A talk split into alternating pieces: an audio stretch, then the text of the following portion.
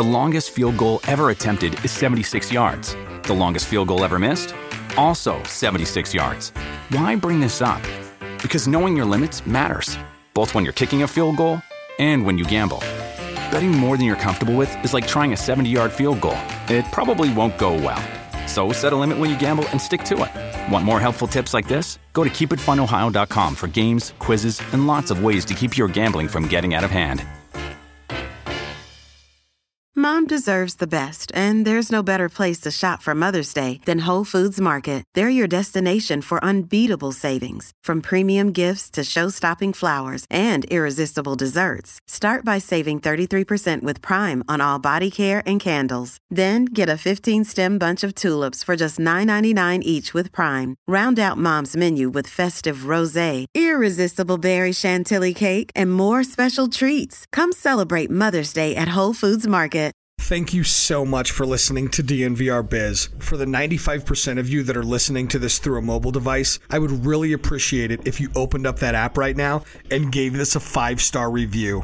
It's the only way for this podcast to become more visible and reach more people. Thanks again. All my life, been grinding all my life. Sacrifice, hustle paid the price. Want a slice, got to roll the dice, that's why. All my life, I've been grinding all my life. Look, all my life. Been grinding all my life. Sacrifice, hustle paid the price. Want a slice, got to roll the dice, that's why. All my life, I've been grinding all my life. Look, I'm married to What's going on, everybody?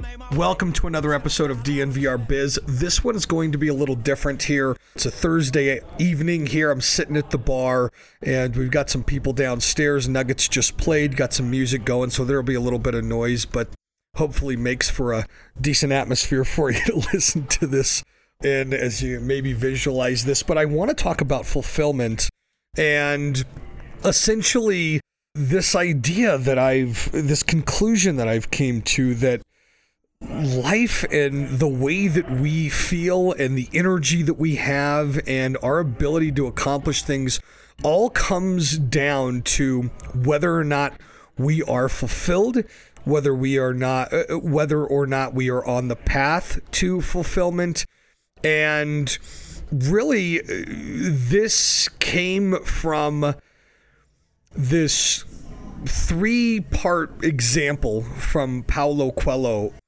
while he's on this this journey through Spain where he writes down the three symptoms of killing dreams and it really moved me. I, I I I really digested those and over the next couple days I thought about them I leaned them up against what all of these amazing people who I've had on the podcast have have told me, including some people that that I work with here at DNVR. Last night I was having a conversation with Adam where this came up again, and I just kept seeing this over and over again. And I really wanted to talk about it. So I hope you enjoy this synopsis, if you will. We're going to skip all of the other stuff and, and jump right into this and really talk about this in a philosophical way. And that leads us to our first quote here from Naval Ravikant. Uh, and, and the quote says, Philosophy is not mathematics, it's more like poetry. If you try to link a poet's writings all together like an equation, it won't make sense. And uh, that's super important to understand here, right? Like, so this is not a math equation. This is not science. We're not stating out the proofs of something. This is something that's that I've seen uh, this is a pattern, and I'm stating an opinion here based on all of these things that have come together for me. And now I feel strongly about him because it's been profound. So we'll go to the three symptoms of killing dreams to start this. And this is explained by Paulo Coelho, Brazilian man who's traveled to Spain so he can go on this long journey. And he's this is kind of a search of self, right? He's trying to find out who he is. He's trying to find his personal treasure, his personal meaning while he's on this, his guide lays down the three symptoms of killing dreams while he's on this journey. And the guide, the mentor, says the first symptom of the process of us killing our dreams is the lack of time. The busiest people I have known in my life always have enough time to do everything. Those who do nothing are always tired and pay no attention to the little amount of work they are required to do. They complain constantly that the day is too short. The truth is that they are afraid to fight the good fight. fighting the good fight is something that's talked about consistently in the book. And, and and that's part of you know today's lesson, if you will, right? It's it's to be on this this daily uh, journey fighting the good fight. The second symptom of the death of our dreams lies in our certainties, because we don't want to see life as a grand adventure. We begin to look at ourselves as wise, fair, and correct in asking so little from life. It's so profound. The mentor says, We look beyond the walls of our day to day existence and we heard the sound of lances breaking. We smell the dust and the sweat, and we see the great defeats and the fire in the eyes of the warriors. But we never see the delight, the immense delight in the hearts of those engaged in the battle. For them, neither victory nor defeat is important. What is important is only that they are fighting the good fight. And I'm going to use a bunch of examples from from real people that we've even talked to on this podcast to kind of explain what that means. Finally, the third symptom of the passing of our dreams is peace. Life becomes a Sunday afternoon. We ask for nothing grand, and we cease to demand anything more than we are willing to give. In that state, we think of ourselves as being mature. We put aside the fantasies of our youth and we seek personal or professional achievement. We are surprised when people our age say that they still want this or that out of life, but really, deep in our hearts, we know that what has happened is that we have renounced the battle for our dreams. We have refused to fight the good fight. When we renounce our dreams and find peace, we go through a short period of tranquility. This is so this is this is this is so deep right here. But the dead dreams begin to rot within us and to infect our entire being. We become cruel to those around us, and then we begin to direct this cruelty to ourselves. That's when illness and psychosis arise. What we sought to avoid in combat, disappointment, and defeat still came upon us because of our cowardice and one day the dead, spoiled dreams make it difficult to breathe, and we actually seek death. It's death that frees us from our certainties, from our work, and from that terrible peace of our Sunday afternoons. So incredible. Last night, Adam Mares texts me, and we have a great conversation via text, actually. And just to paraphrase, he essentially said that he's super excited about the future of DNVR, even though there was a, it's been a tough few months with COVID and the bar and no sports and all this stuff. He said, you know, uh, I honestly think we got stronger from it that we're firing on all cylinders now, and we talk about business a little bit. But uh, he started talking about the other day about what if he hadn't, or, or he, he, talked about that he had thought, you know, over the last couple days, what if he had said no, and he had stayed where he was at, and, and he said that he had just laughed. And he talked about how clear it was that this is where he was supposed to be, and and that uh, he was doing exactly what he was meant to do in life and that he had never necessarily felt that before and how great of a feeling it was. And I responded by saying, uh, you know, that it's really fascinating. And I talked about this on the podcast with Ali, if you listen to that one, that there's something about trying to do something really difficult that gives us fulfillment. And, and how it sounds counterintuitive because you'd think that the easier life is, the happier you would be, but but that's not how it works. Building and chasing something big really seems to be the most powerful way for fulfillment. I remember Kayvon Webster in yesterday's podcast saying how it's addicting to build things. And he kept mentioning the process and how he enjoyed the process. And this process was like this, and this process was like that. Yu Chang uh, came on the podcast, right? Uh, one of the most amazing men that I know, the CEO and president of Top Golf Media. And he said, It's not about making the storm go away, it's about dancing in the rain that's a love for the process. That's a love for handling what's coming at you right now. That that has nothing to do with outcomes. All of these things I'm talking to have nothing to to do with outcomes, right? When Paulo's talking about the three symptoms of killing your dreams, the the, the mentor is, is telling Paulo about this.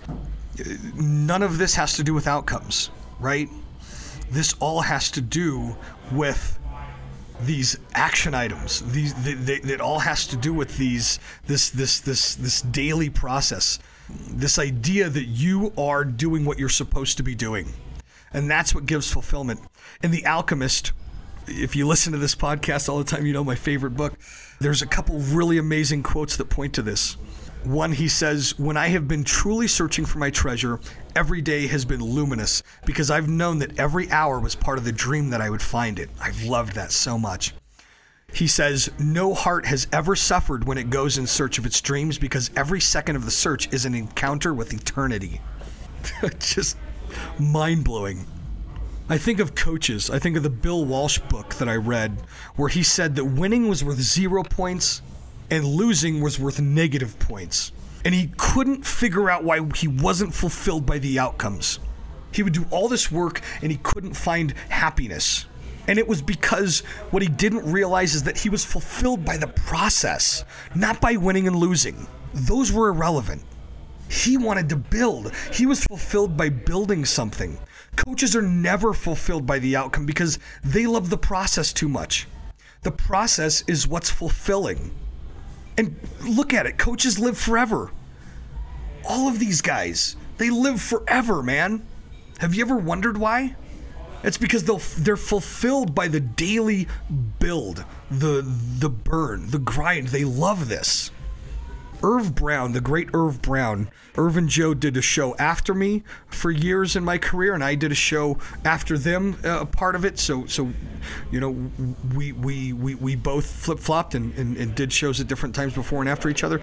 Irv Brown told me once, "When you retire, you die." Now, not everybody dies when they retire. When Irv Brown retired, he did pass away. He worked until he was a very, very old age. That goes to this that goes to this fulfillment of building something and doing something. I think of healthy people who work out. They're never satisfied with the outcome, but they love the lifestyle. They love being a workout warrior. They surround themselves with others that are like that, if you notice. This is what fulfills them. They're consistently trying to get to their get to a, a, place. They're never happy with the place they get to because it's not about getting to a place. It's about doing what fulfills you.